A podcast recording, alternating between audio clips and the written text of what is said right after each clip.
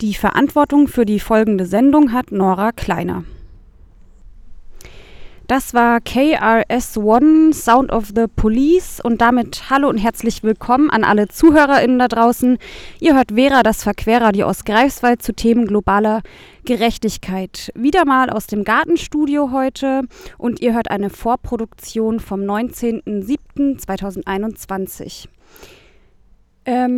Genau, und heute soll es über das sogenannte SOG-MV, also das Sicherheits- und Ordnungsgesetz Mecklenburg-Vorpommern gehen. Wir machten schon vor über 2 Jahren 2 Sendungen zum selben Thema, und genau wie 2019 machen wir die Sendung wieder zusammen mit dem AKJ, dem Arbeitskreis Kritische JuristInnen. Und damit möchte ich auch unsere 3 Gäste ganz herzlich begrüßen bei uns. Lea, Florian und Dennis vom AKJ sind heute mit uns im Studio. Hallo ihr 3. Hallo. Ja, hallo. Schön hier zu sein. Hallo. Hallo. Ja, und von der Vera-Redaktion sind im Studio Sophie und ich, Nora, und Franzi an der Technik. Und hier gleich hören wir auch mehr von unseren Gästen. Wir werden heute nochmal einige Begriffe erklären, wie zum Beispiel Quellen, TKÜ, unbeteiligte Dritte oder etwas über Staatstrojaner hören. Und teilweise haben wir schon vor 2 Jahren darüber gesprochen.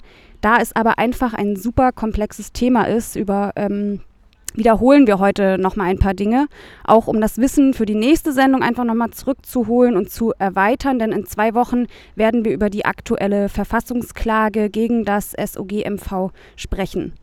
Aber nochmal zurück zur heutigen Sendung. Neben den Begriffserklärungen werden wir auch etwas über konkrete Anwendungsfälle hören, also über Beispiele, bei denen die neuen Polizeigesetze gegriffen haben. Und damit starten wir in die Sendung, und zwar spricht unsere Redakteurin Sophie mit Florian vom AKJ, um uns erstmal einen kurzen Überblick zu verschaffen, was denn so passiert ist.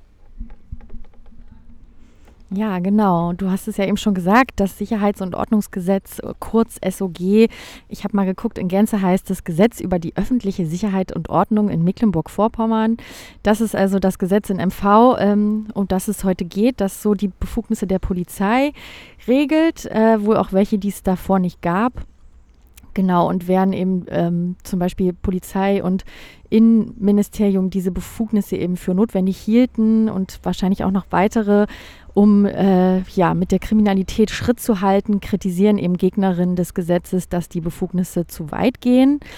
Genau, und bevor wir aber da in die Tiefen einsteigen, in diese Problematiken, und uns auch anschauen, wie uns das alle betreffen kann, was da so an Gefahren gesehen wird, wollen wir erstmal kurz klären, was es jetzt mit diesem Gesetz eigentlich so ganz allgemein genau auf sich hat. Ich weiß, es ist am 5. Juni in Kraft getreten, Flo, es ist sehr lang, ich habe 116 Paragraphen gesehen. Worum geht es denn so ganz allgemein, Flo? Also man kann das SOG erstmal als Gefahrenabwehrgesetz bezeichnen. Also polizeiliche Maßnahmen werden grundsätzlich immer in präventive Maßnahmen, also Gefahrenabwehr, und repressive Maßnahmen, also die Ermittlung von Straftaten, unterteilt. Und die Gefahrenabwehrgesetze sind eben Ländersache. Das heißt, jedes Bundesland hat eben die Befugnis, da die eigene Landespolizei eben mit Befugnissen auszustatten. Die repressiven Maßnahmen, Ermittlungen von Straftaten ist so ein bisschen das, was man vielleicht aus dem Tatort kennt.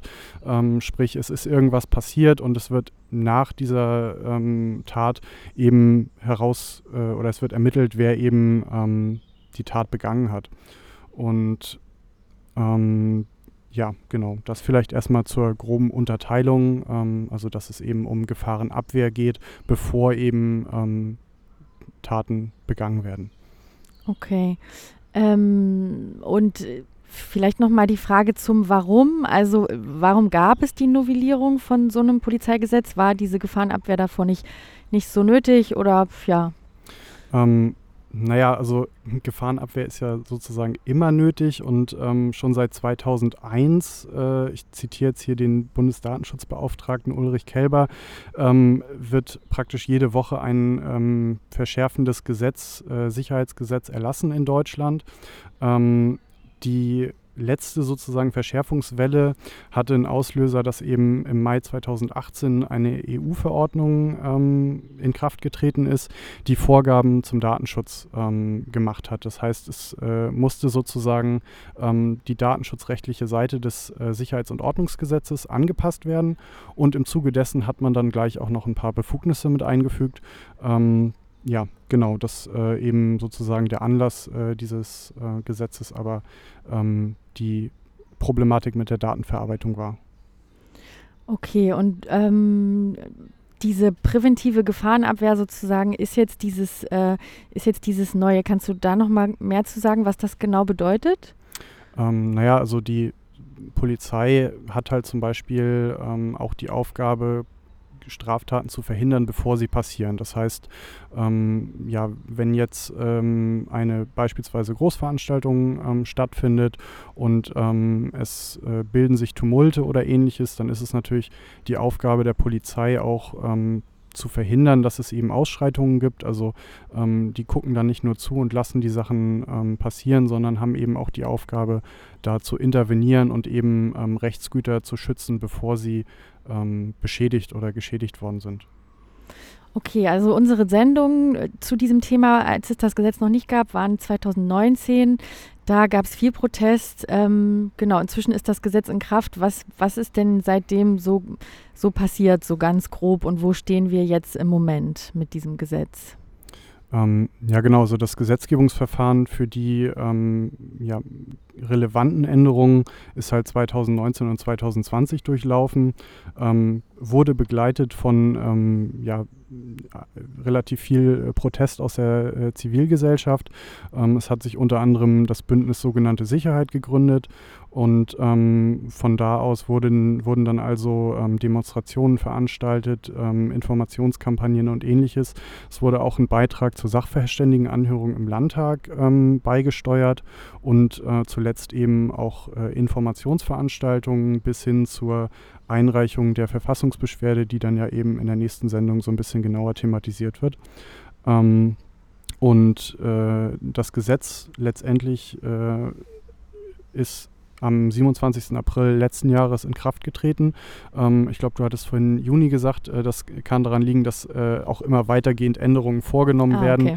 Und also die massiven Änderungen der Eingriffsbefugnisse wurden eben mit der Novelle zum 27. April letzten Jahres beschlossen. Okay. Und ich weiß, dass das Ganze bundesweit auch Thema ist. In vielen Bundesländern wurden da Gesetze neu erlassen oder erweitert oder dergleichen. Also wir reden heute vor allem über das SOG hier in MV, aber es gibt es auch in anderen Bundesländern. Das ist irgendwie so ein bundesweiter Trend gewesen. Also kannst du dazu noch mal kurz was sagen? Wie sieht es so im Rest des Landes aus? Was hat sich da in den letzten Jahren entwickelt? Ja, genau. Also diese europarechtliche Richtlinie gilt natürlich nicht nur für Mecklenburg-Vorpommern, sondern jedes einzelne Bundesland hat dann eben den Anlass gehabt, ja, ihr Polizeigesetz eben zu novellieren. Und in den meisten Bundesländern sind dann eben auch ja, Verschärfungen vorgenommen worden. Es wurden Befugnisse eingefügt. Das variiert von Bundesland zu Bundesland manchmal ein bisschen. Das hängt auch dann teilweise von den Landesregierungen ab, ob da eben Protest gekommen ist. Thüringen hat, soweit ich weiß, noch keine Verschärfung vorgenommen. Bremen zum Beispiel hat aber auch vorwiegend entschärft. Also die sind eben in ein bisschen eine andere Richtung gegangen, und die haben zum Beispiel so eine Ombudsperson, eine unabhängige Ombudsperson zur Konfliktlösung eingeführt. Also die eben unabhängig von der Polizei ist und eben zur Konfliktbeilegung helfen soll. Und auch in den anderen Bundesländern, also sind die Gesetzgebungsverfahren von zivilgesellschaftlichem Protest begleitet worden. Also es gibt nicht nur das Bündnis sogenannte Sicherheit in Mecklenburg-Vorpommern, sondern ähnliche Konstellationen auch in fast allen anderen Bundesländern. Okay, also bundesweit ein Thema, außer in Thüringen bisher, und Bremen klingt auch interessant, da eher eine Entschärfung. Okay, danke dir erstmal für diesen Einstieg ins Thema. Bevor wir weitermachen und ein bisschen tiefer reingehen, was da jetzt so drin steht und was das bedeutet, hören wir einen Song. Und zwar, sag du mal, du hattest einen Vorschlag. Was hören wir und warum? Ja, also wir hören jetzt den Song Robocop von Disaster aus Hamburg und der setzt sich in diesem Song kritisch mit Polizeigewalt und dem sogenannten Chorgeist auseinander, welcher in den vergangenen Jahren immer wieder kritisiert worden ist. Drohnen, Staatstrojaner, Online-Durchsuchungen, Quellen-TKÜ und das alles gibt es jetzt eben auch in Mecklenburg-Vorpommern, weil diese Maßnahmen eben im SOGMV geregelt sind. Und was es nochmal mit den Begriffen auf sich hat, was dahinter steckt, wird uns jetzt Florian erzählen. Vielleicht fangen wir einfach mal mit den Drohnen an.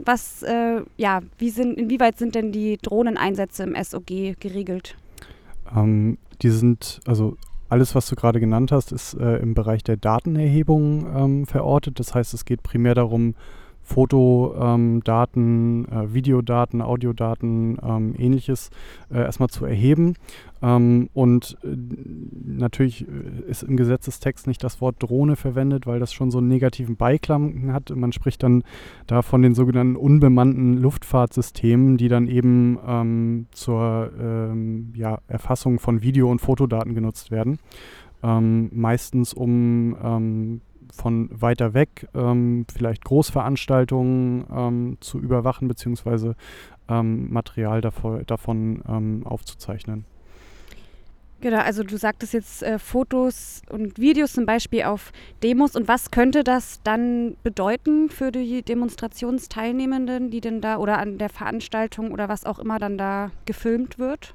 Oder fotografiert? Dass sie eben, dass es Bilder von ihnen gibt, wie sie auf dieser Veranstaltung gewesen sind, dass sie daran teilgenommen haben. Denn grundsätzlich werden dann ja Fotos, wenn es zur Gefahrenabwehr ist, im Vorfeld manchmal auch gemacht, aber auch zur nachträglichen Identifikation von Tätern und Täterinnen. Ein Problem, was man dabei vielleicht ansprechen muss, ist, dass es ja auch andere Möglichkeiten gibt. Also man denke vielleicht an Hubschraubereinsätze.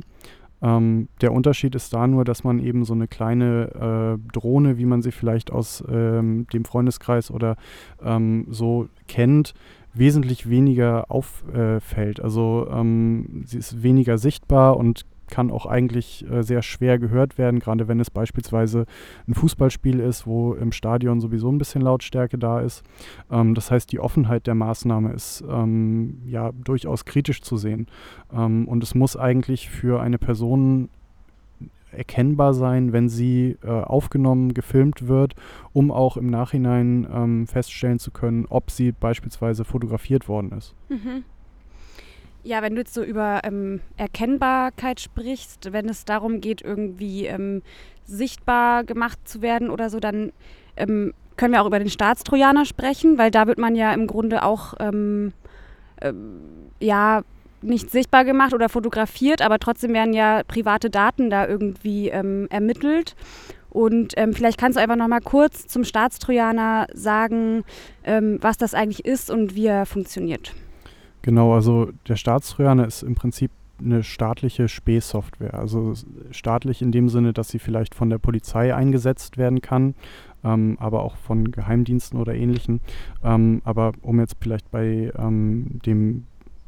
bei der Funktion zu bleiben, man kann sich das vorstellen wie ein Computervirus oder eben eine Schadsoftware, die eben das Endgerät, auf dem diese Software eben aufgespielt ist, auslesen kann und auch manipulieren kann. Also natürlich muss das Ganze erstmal implementiert werden. Das heißt, es muss diese Software irgendwie auf das Gerät kommen. Da gibt es verschiedene Möglichkeiten. Also man kann das natürlich aufspielen, wenn man das Gerät in der Hand hat. Also längere Zeit, beispielsweise bei einer Durchsuchung am Flughafen oder so, wo dann für längere Zeit vielleicht das Mobiltelefon von jemandem ihm abgenommen wird. Aber es sind auch ganz andere Möglichkeiten denkbar, wie zum Beispiel klassischerweise als E-Mail-Anhang, wenn man dann eben darauf klickt, dass man sich dann eben so eine Schadsoftware eventuell auf den eigenen Rechner oder auf das eigene Handy holt. Aber auch eine komplett verdeckte Aufspielung ist möglich. Dazu wird dann sozusagen im, in Anführungszeichen, verdeckten Durchsuchen von Räumlichkeiten die Software einfach auf das Gerät der Person gespielt, ohne dass sie im Raum ist und ohne dass sie es auch mitbekommt. Also es ist, passiert alles ohne das Wissen der betroffenen Person. Mhm. Und es gibt ja verschiedene Software oder Softwares, ich weiß gar nicht, wie die Mehrzahl davon ist. Hast du da ein Beispiel? Naja, also jetzt seit Anfang der Woche, also es sind alles Software oder eben Programme, die nicht notwendigerweise von der Polizei entwickelt werden. Also die können auch gekauft werden. Anfang der Woche ist die sogenannte Pegasus-Software in den Medien gewesen. Das ist eine Software, die von dem israelischen Geheimdienst, soweit ich weiß, entwickelt worden ist und die eben ja immense Ausspähmöglichkeiten bietet. Genau, und die Funktionsweise von diesen verschiedenen Staatstrojanern ist eigentlich immer identisch. Das heißt, es wird auf Lücken im Betriebssystem gesetzt. Also wie jeder andere Virus braucht also auch der Staatstrojaner dann ein, in Anführungszeichen, Systemfehler oder eine Lücke in der Firewall oder ähnliches.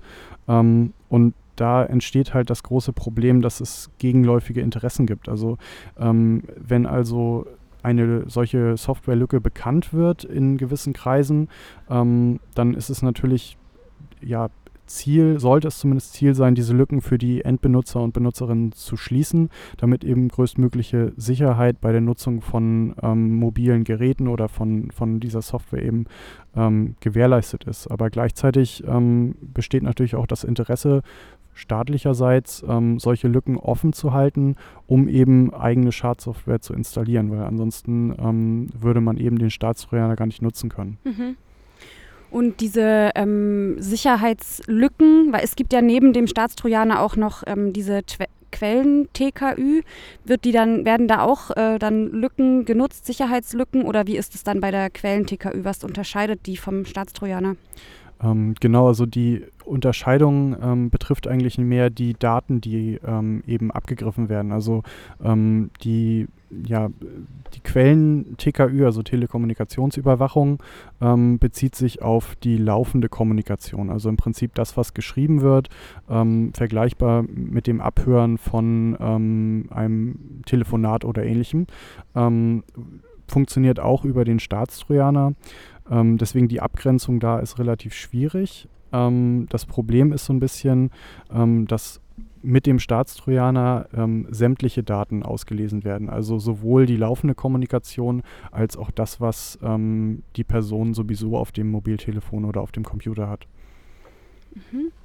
Okay, danke Florian. Dann ging es ja jetzt also gerade so indirekt eigentlich um Datenschutz, wo die Daten ja nicht so gut geschützt sind eigentlich. Und jetzt hören wir noch einen ganz kurzen Beitrag von Lea, die sich damit beschäftigt hat, dass eben dieser starke Datenschutz eben auch in eine andere Richtung auch gehen kann, dass der auch hinderlich sein kann bei bestimmten Arbeiten. Was hast du denn da rausgesucht? Ja, nach der Verschärfung des SOG darf die Polizei nach Einsätzen bei häuslicher Gewalt nur noch unter bestimmten Voraussetzungen Daten der Betroffenen an Interventionsstellen weitergeben. Bisher war es nämlich so, dass die Polizei, wenn sie zu einem Einsatz bei häuslicher Gewalt gerufen wird, im Anschluss eine der landesweit 5 Interventionsstellen informiert, damit den Betroffenen Unterstützung angeboten werden kann. Nach der SOG-Verschärfung wird dies nur noch möglich sein, wenn die Polizei gegen TäterInnen eine Wegweisung und ein Betreuungsverbot verhängt hat. Im Jahr 2018 wurde dies in 762 Fällen gemacht, während bei 1182 Einsätzen keine weiteren Maßnahmen gegen die TäterInnen verhängt wurden. Von diesen Fällen würde die Interventionsstelle künftig also nichts mehr erfahren. Begründet wird dies mit den EU-Vorgaben beim Datenschutz. Folglich liegt es dann in der Hand der PolizeibeamtInnen, ob Fälle von häuslicher Gewalt in die Statistik eingehen oder nicht. Danke, Lea, für deine Informationen. Und wir hören jetzt erstmal noch ein bisschen Musik. Und zwar hören wir Kontrolle von Isolierband aus den 80er Jahren. Jetzt haben wir gerade über Maßnahmen gesprochen, die von der Polizei durch das neue Sicherheits- und Ordnungsgesetz angewendet werden dürfen. Und da kommt dann natürlich auch die Frage auf, gegen wen dürfen denn diese Maßnahmen denn eigentlich verwendet werden? Und darüber will ich jetzt mit Dennis sprechen, und zwar über die sogenannten unbeteiligten Dritten.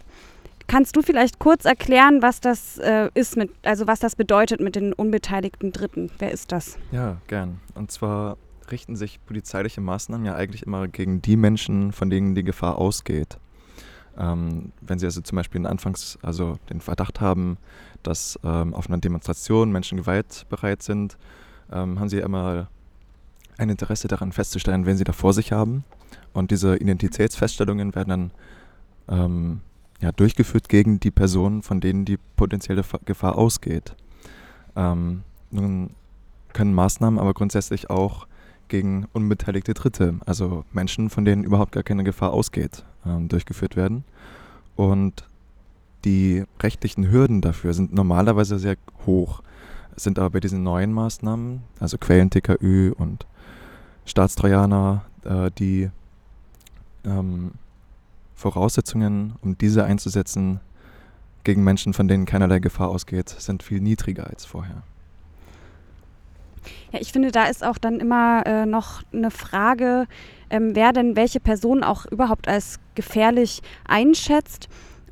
Hier, also als Beispiel, vor 2 Jahren habe ich ein Interview mit einer betroffenen Person aus NRW geführt, die 5 Tage festgehalten wurde zur Identitätsfeststellung. Eben als Grund wurde dann eben genannt, dass von ihr eine Gefahr ausgehe. Und das Ganze ist eben im Zuge einer Braunkohlebaggeraktion passiert.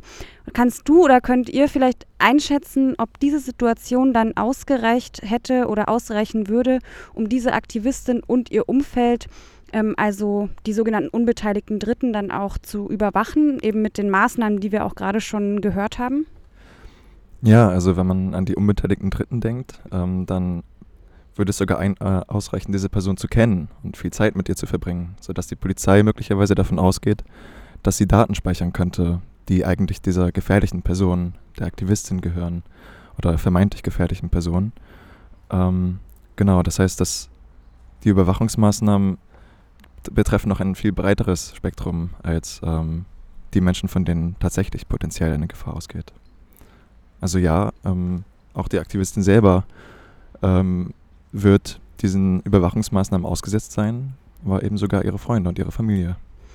Und wie war das denn vor dem neuen SOGMV? Hatte da die Polizei schon ähnliche Kompetenzen, also unbeteiligte Dritte abhören zu dürfen, Mails und Nachrichten auch zu verfälschen und zu ändern und so weiter? Also genau, wie sah es denn davor aus? Ja, also bevor die neuen digitalen Überwachungsmaßnahmen eingeführt worden sind, konnte die Polizei natürlich auch schon gegen Menschen Maßnahmen verhängen, von denen keinerlei Gefahr ausgeht.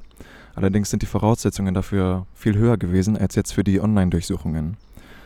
So könnte man es vielleicht zusammenfassen. Also die Voraussetzungen dafür, unbeteiligte Menschen zu überwachen, sind nun geringer als früher. Und was war es dann? Wir hatten auch schon mal drüber gesprochen, also dass es dann so einen polizeilichen Notstand dann gebraucht hat, oder was hat es da denn gebraucht vor diesem Gesetz, dass diese Maßnahmen ergriffen werden dürfen? Ja, der polizeiliche Notstand ist so ein Begriff, damit fasst man es zusammen, wenn die Polizei Maßnahmen durchführt gegen Menschen, von denen selbst keinerlei Gefahr ausgeht. Und dieses Stichwort zeigt eigentlich schon, dass es etwas Besonderes ist, gegen Menschen vorzugehen, von denen keinerlei Gefahr ausgeht, die also unbeteiligt sind.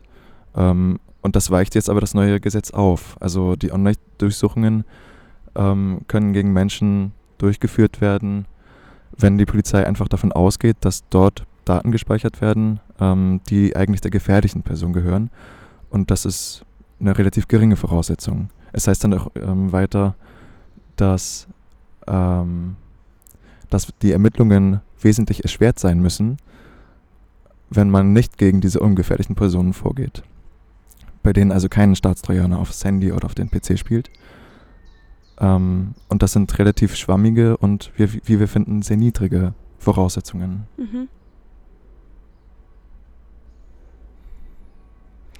Und wie begründet dann die Regierung sozusagen diese tiefgreifende Kompetenz, die es eben so einfach macht, Unbeteiligte auch mit auszuhorchen?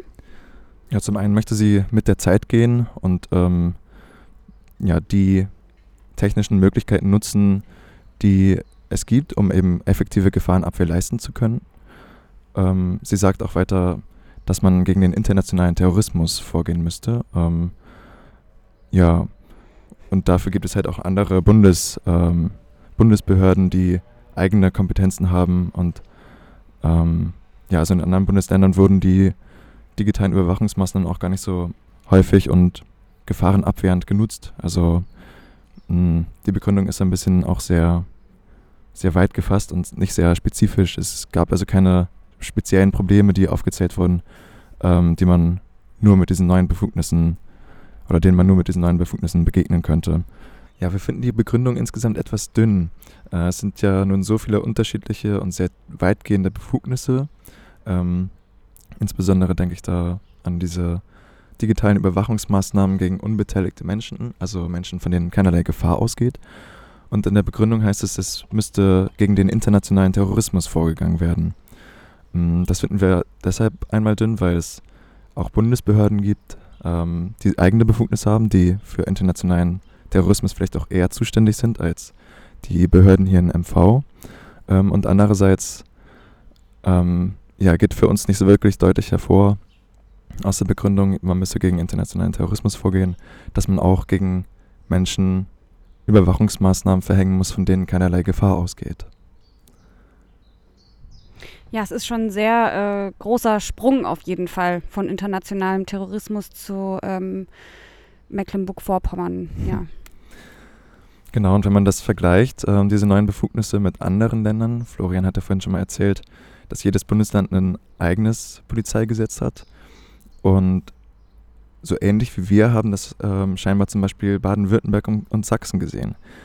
Die haben nämlich auch Polizeigesetze erlassen, neue, und zwar ohne Online-Durchsuchungen. Das heißt, wenn man die Polizeibehörden in Baden-Württemberg und Sachsen fragt, ob sie den internationalen Terrorismus als Gefahr erkennen, würden sie wahrscheinlich auch ja sagen. Aber sie sehen nicht das Bedürfnis, Menschen überhaupt online zu durchsuchen, wenn sie von einer Gefahr ausgehen, weil sie vielleicht wissen, dass andere Behörden dafür zuständig sind und vor allem nicht gegen unbeteiligte Dritte. Genau, das hat nämlich das Niedersachsen, die haben das genauso geregelt, also die Polizei in Niedersachsen, die darf auch Online-Durchsuchungen vornehmen, aber eben nicht gegen unbeteiligte Dritte, von denen keinerlei Gefahr ausgeht. Kommt dann wahrscheinlich immer auch ein bisschen drauf an, wer denn da dann mit dabei ist bei den Verhandlungen um die Gesetze. Ja, vielen Dank, Dennis, für deine Informationen. Genau, Dennis hat uns gerade erklärt, was das Problem ist rund um die Auswirkungen auf unbeteiligte Dritte im Polizeigesetz, dem Sicherheits- und Ordnungsgesetz SOG in MV. Darum geht es heute in unserer ganzen Sendung, die ihr gerade hört, und zwar von Vera, das Verquerradio aus Greifswald zu Themen globaler Gerechtigkeit. Heute eben zu einem etwas lokaleren Thema. Wir sprechen mit Lea, Dennis und Florian, drei Menschen vom Arbeitskreis Kritischer JuristInnen, die hier mit uns in unserem Gartenstudio in der Stratze sitzen. Genau, und wenn euch das gefällt, was ihr hier hört, dann merkt euch, dass unsere Sendung immer donnerstags in jeder geraden Kalenderwoche um 9 Uhr morgens bei NB Radiotreff laufen, rund um Greifswald auf 98,1, auch noch in Malchin auf 98,7 und in Neubrandenburg auf 88,0. Dann gibt es uns auch noch zu hören jeden ersten und dritten Mittwoch im Monat auf Loro, Radio Loro 90,2 rund um Rostock. Und wenn ihr was verpasst habt oder diese Sendung nochmal hören wollt, dann könnt ihr das bei der Landesmedienanstalt tun oder bei uns auf bildung-verquer.de/radio. Und als nächstes hören wir einen Song, und zwar Every State Line von Ani DiFranco.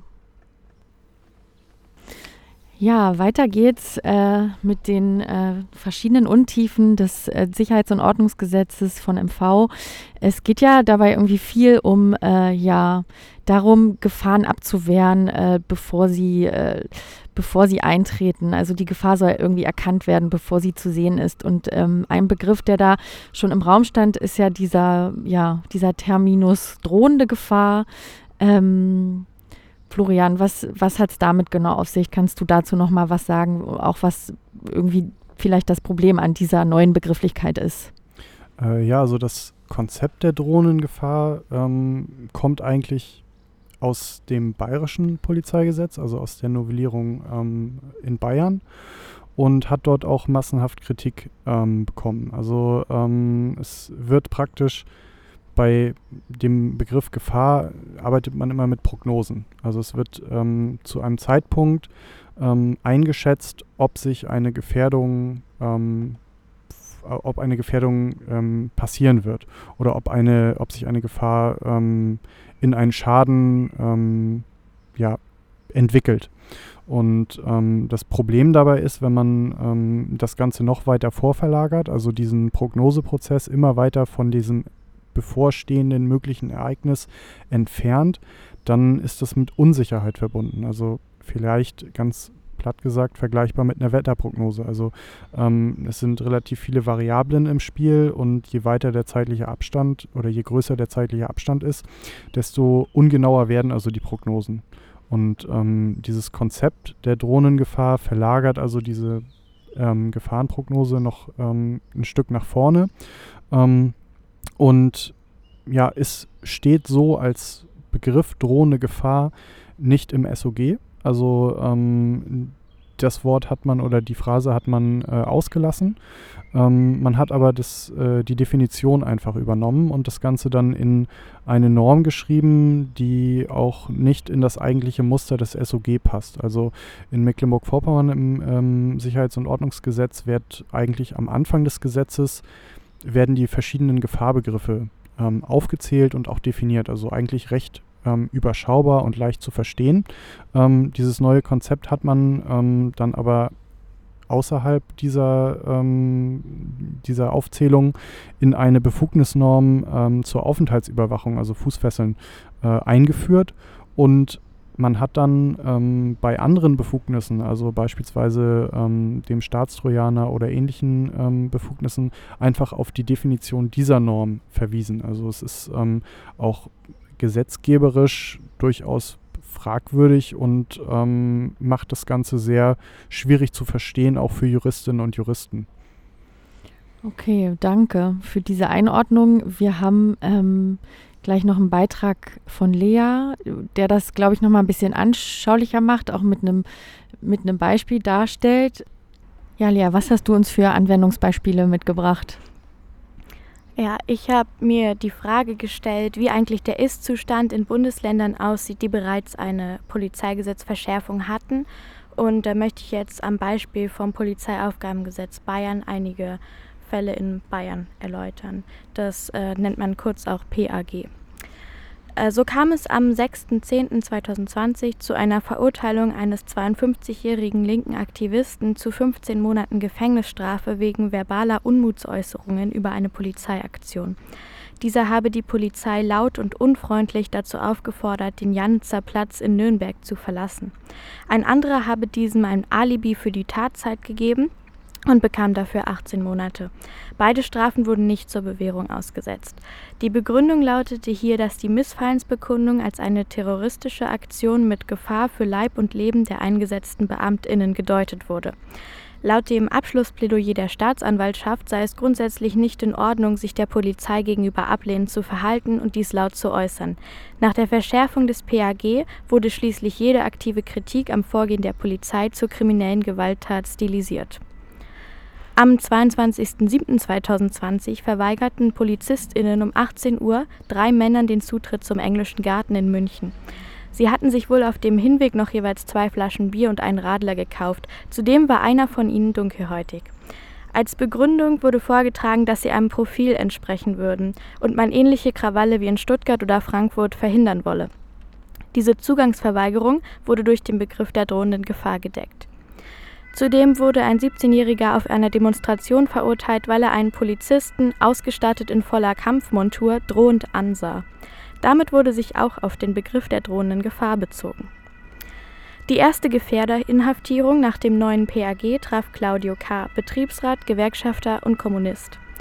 Dieser wurde am 9. Juni 2018 auf einer Demonstration gegen den AfD-Landesparteitag verhaftet. Er soll einen Beamten mit einer Fahnenstange geschlagen haben. Zeugen bestätigten jedoch, dass Claudio K. sich während der gesamten Demonstration auf dem Lautsprecherwagen befunden habe. Trotzdem wurde weiter gegen ihn ermittelt. Das PAG ermöglicht diese Überwachung ohne richterliche Anweisung. Genauso traf dies ein Mitglied des SDAJ, der Sozialistischen Deutschen Arbeiterjugend. Dieser erhielt ein Schreiben vom LKA Bayern, dass er als gewaltbereiter Linksextremist geführt und überwacht werde. Das Jugendamt entzog ihm aufgrund der Ermittlungen danach das Umgangsrecht mit seinem Sohn. Nach der Verschärfung des bayerischen PAG ist es möglich, GefährderInnen länger als 2 Wochen in Gewahrsam zu nehmen. Dies kann bis zu 3 Monate erfolgen, aber auch unbegrenzt verlängert werden. Ein Jahr nach Inkrafttreten der Verschärfung saßen bereits 14 Menschen länger als 2 Wochen in Haft. Alle von ihnen waren Asylsuchende. Beim sogenannten Komplex Schweinfurt im Juni 2018 wurden direkt 8 Personen auf einmal festgenommen. Dies sei eine Vorsichtsmaßnahme gewesen, um, Zitat, Schlimmeres zu verhindern. Die Männer haben weder eine Straftat geplant noch begangen. Am Ende wurden sie abgeschoben. Übrigens ist in Bayern bereits eine weitere Verschärfung des PAG geplant. Ja, wir haben jetzt ja ein paar Aspekte so beleuchtet an Kritikpunkten in diesem SOG, dem Sicherheits- und Ordnungsgesetz in MV. Wir sind jetzt schon am Ende der Sendung und ich würde jetzt euch 3 einfach nochmal fragen, so ja, nach so einem kleinen Fazit. Was ist vielleicht das, was ihr persönlich da als stärkste Kritik dran habt oder was jetzt noch nicht gesagt wurde vielleicht? Und falls noch irgendwer will, vielleicht auch noch irgendwie so ein Wort, weil wir das jetzt noch gar nicht so beleuchtet haben, ob es irgendwas Sinnvolles an dem Gesetz auch gibt, was irgendwie auch gut daran ist vielleicht. Dann würde ich vielleicht einfach mal anfangen. Also sinnvoll finde ich das durchaus, dass die Polizei auch in ihren Gefahrenabwehrmaßnahmen mit dem technischen Fortschritt mithalten können muss. Also das darf sozusagen nicht zulasten der Gemeinheit gehen, dass Kommunikation mehr und mehr über Internet geschieht und eben nicht mehr wie im klassischen Sinne von Telefonzelle zu Telefonzelle kommuniziert wird. Und mein Hauptkritikpunkt schließt auch da so ein bisschen an und es bezieht sich auf die Staatstrojaner bzw. diese Online-Durchsuchungen, und zwar das ist einfach die Tatsache, dass damit ein unheimlich großes Missbrauchspotenzial einhergeht. Also natürlich muss das Ganze unter richterlichem Vorbehalt stattfinden, aber die Möglichkeiten, die so ein Staatstrojaner bietet, sind einfach viel zu groß oder es gibt viel zu viele Möglichkeiten, wie das Ganze eben ausufern kann.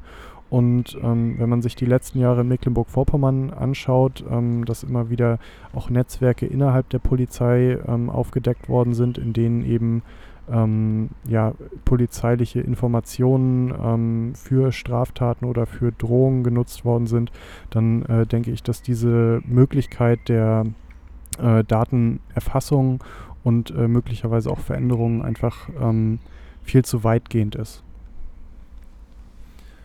Genau, die neuen Maßnahmen sind auf der einen Seite, auf der einen Seite haben wir sehr weitgehende Befugnisse, die tief in das Privatleben der einzelnen Menschen eingreifen und auch einen potenziell sehr großen Betroffenenkreis mit sich bringt.